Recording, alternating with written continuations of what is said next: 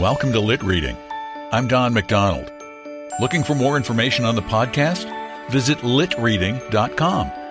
Now please bear with us as we pay the bills. Our story begins shortly. This episode is brought to you by Visit Williamsburg.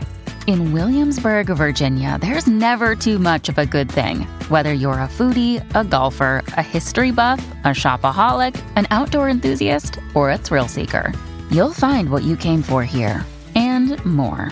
So ask yourself, what is it you want? Discover Williamsburg and plan your trip at visit williamsburg dot com.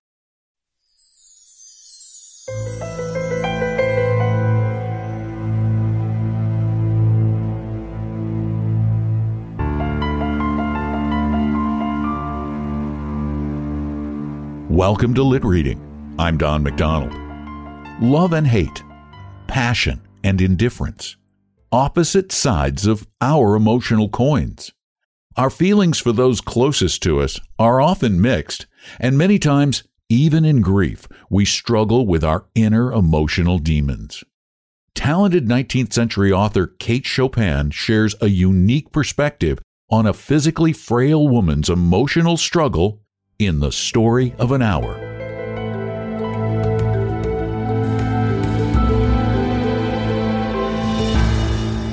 Knowing that Missus Mallard was afflicted with a heart trouble, great care was taken to break to her as gently as possible the news of her husband's death.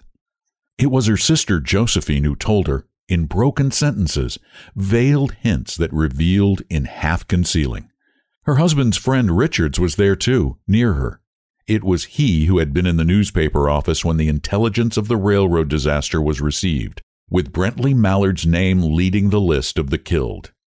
He had only taken the time to assure himself of its truth by a second telegram, and had hastened to forestall any less careful, less tender friend in bearing the sad message. She did not hear the story as many women have heard the same, with paralyzed inability to accept its significance.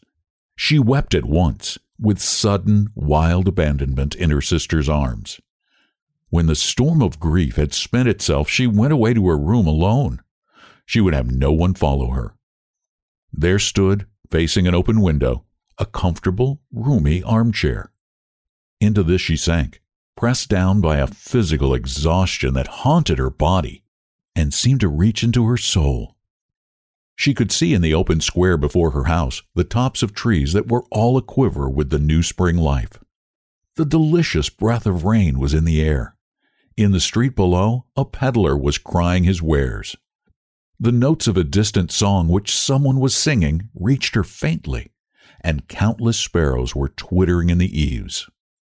There were patches of blue sky showing here and there through the clouds that had met and piled one above the other in the west facing her window. She sat with her head thrown back upon the cushion of the chair, quite motionless, except when a sob came up into her throat and shook her, as a child who has cried itself to sleep continues to sob in its dreams. She was young, with a fair, calm face, whose lines bespoke repression and even a certain strength. But now there was a dull stare in her eyes, whose gaze was fixed away off yonder on one of those patches of blue sky. It was not a glance of reflection, but rather indicated a suspension of intelligent thought. There was something coming to her, and she was waiting for it fearfully. What was it? She did not know. It was too subtle and elusive to name. But she felt it, creeping out of the sky, reaching toward her through the sounds, the scents, the color that filled the air. Now her bosom rose and fell tumultuously. She was beginning to recognize this thing that was approaching to possess her, and she was striving to beat it back with her will, as powerless as her two white, slender hands would have been. When she abandoned herself, a little whispered word escaped her slightly parted lips. She said it over and over under the breath. Free, free, free. The vacant stare and the look of terror that had followed it went from her eyes. They stayed keen and bright. Her pulses beat fast, and the coursing blood warmed and relaxed every inch of her body. She did not stop to ask if it were or were not a monstrous joy that held her. A clear and exalted perception enabled her to dismiss the suggestion as trivial. She knew that she would weep again when she saw the kind, tender hands folded in death, the face that had never looked save with love upon her, fixed and gray and dead. But she saw beyond that bitter moment a long procession of years to come that would belong to her absolutely. And she opened and spread her arms out to them in welcome. There would be no one to live for during those coming years. She would live for herself.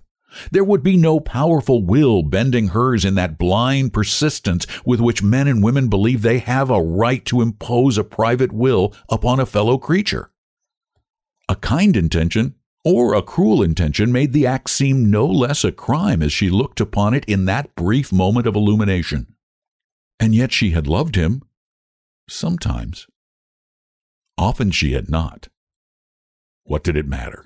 What could love, the unsolved mystery, count for in the face of this possession of self-assertion which she suddenly recognized as the strongest impulse of her being? Free. Body and soul free, she kept whispering. Josephine was kneeling before the closed door with her lips to the keyhole, imploring for admission. "Louise, open the door. I beg, open the door. You will make yourself ill.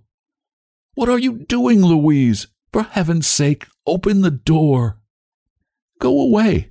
I am not making myself ill." No, she was drinking in a very elixir of life through that open window. Her fancy was running riot along those days ahead of her. Spring days and summer days and all sorts of days that would be her own. She breathed a quick prayer that life might be long.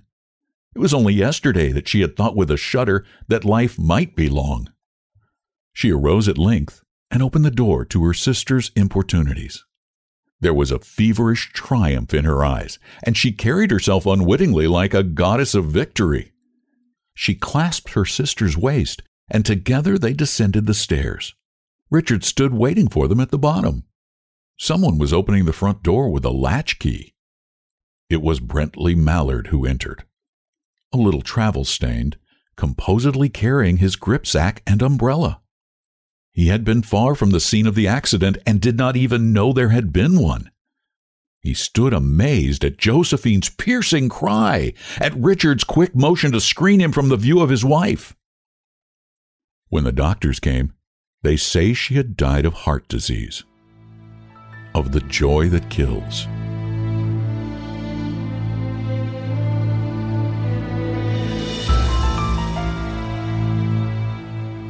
Kate Chopin was one of the late nineteenth century's most popular female authors.